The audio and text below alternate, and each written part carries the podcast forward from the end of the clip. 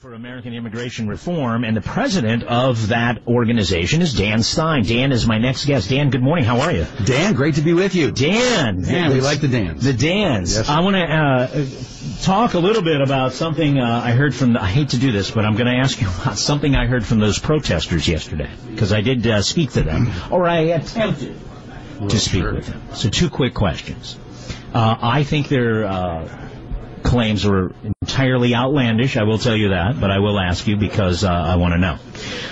This organization was started by white supremacists, one of their claims. No, not true. Absolutely not true. And the only reason this organization exists is to have all white people in America. Of course, over my many years of experience in what is a polarized issue, when you talk to some of the protesters, you find out, you know, somebody slipped them a $10 bill. They're out there holding the sign. They honestly, they're for hire. They don't even know what they're talking about. I'm glad you said that because I said the same thing based on my interaction yesterday. They were they had no clue why they were here.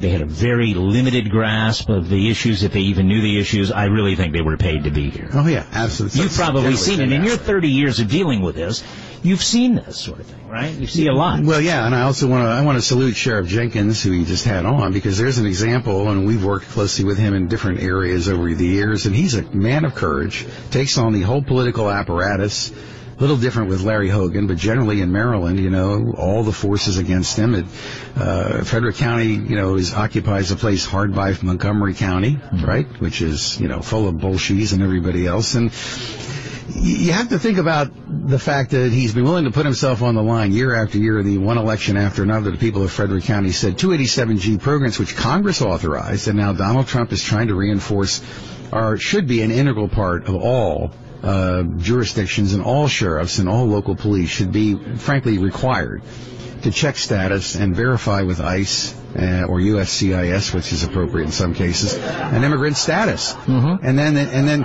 because in the end, we're never going to stop illegal immigration without effective, integrated state and local federal cooperation.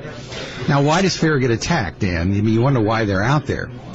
The average American basically agrees with us and says, well, look, I pay taxes. I expect the borders to be controlled. I want immigration, but I want it to be legal, under reasonable limits.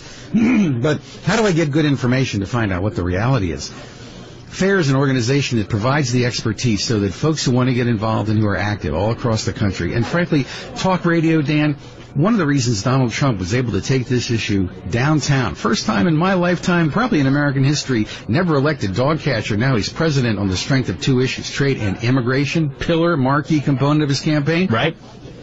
Talk radio has been on this issue, bulldogging it now, going on 15, 20 years. Talk radio listeners, smart, informed, engaged folks, know what's going on when Trump... Talk radio hosts get it because they are in communication with the grassroots every day. In fact, the data show that among the people who voted for Trump in these swing states that gave Trump the White House, for those who voted for Obama in 2012, they shifted to Trump primarily on the immigration and to some extent the trade issues.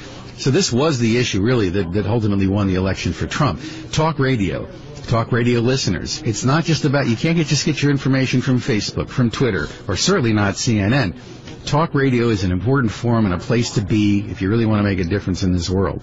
Mm. And I don't critique the people that want to stop you, though. You know, a lot of people, as you say, believe in this issue but don't want to speak out about it. Let's be honest, because they don't want to be called a racist. Even though they're not, but that is the buzzword that kills discussion. Listen, the radical left understands that we all have a firm need to believe in our own moral goodness, but they also know that we believe in the rule of law, and it's what holds us together as a diverse society, that respect for law is the cornerstone of citizenship. Since they can't argue the core policy points, they start just hurling insults. Now, I've been doing this 36 years, actually almost 40 now. This is not your grandmother's Democratic Party. From Sam Gompers on, all the way through Obama, the Democratic Party had a strong AFL-CIO labor protection component that supported border control and limited immigration.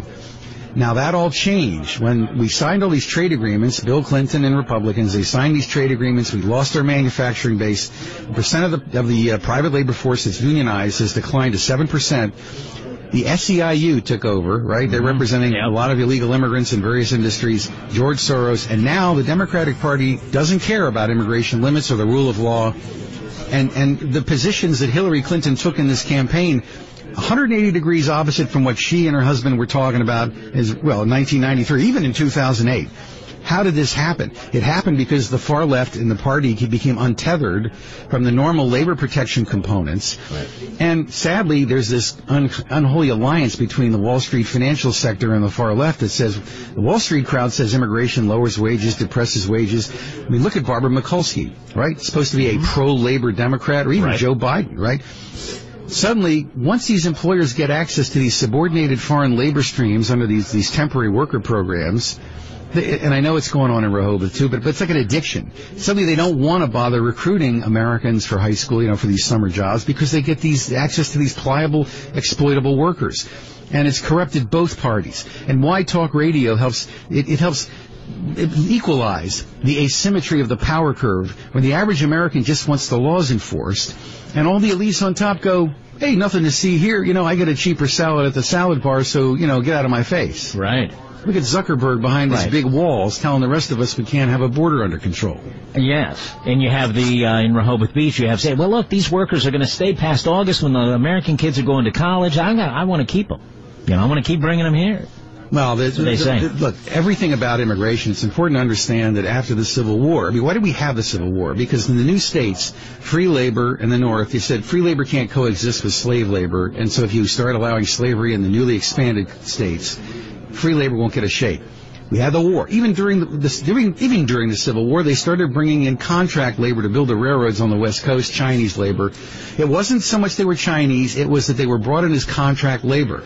And there's always been this tension between free labor trying to achieve a fair shake and bargaining leverage, and, you know, basically the owners of capital trying to bring in low-cost foreign labor under subordinated labor status. That's why there's so much defense of illegal immigration and why it's so hard to get this problem fixed. Well, I want to look to the future before we let you go today, Dan Stein. The Trump administration now in office because of this issue. How do you grade him? Is he moving fast enough? What areas do you still need help with now? Thank you for asking. You know, what we have is a great opportunity. I mean, 180-degree difference. This is a huge opportunity, and the big enemy now is complacency, right?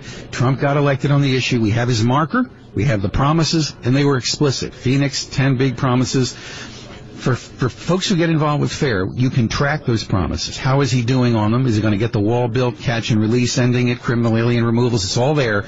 We give you the status and the progress, and more importantly, Dan, we tell you who's standing in the way of Trump's progress. Obviously, some of the judges, you know, hard to really pressure them, but some of these milquetoast and, what do they call them, weaselly Republican leaders in Congress who, you know, they're stuffing checks in their pockets from the, you know, the poultry industry and everything else. They need to hear from you. They need to hear the pressure. You can see the promises, see what needs to be done. We have to stay involved to give Trump the backing. And frankly, when he's wrong, tell him when he's wrong. But you need to tell those folks when they're doing the right thing, and then give the encouragement to mow down the opposition to get it all done. I've enjoyed my stay here, and I want to thank you, Dan Stein, very much for having us here and bringing this issue to the listeners.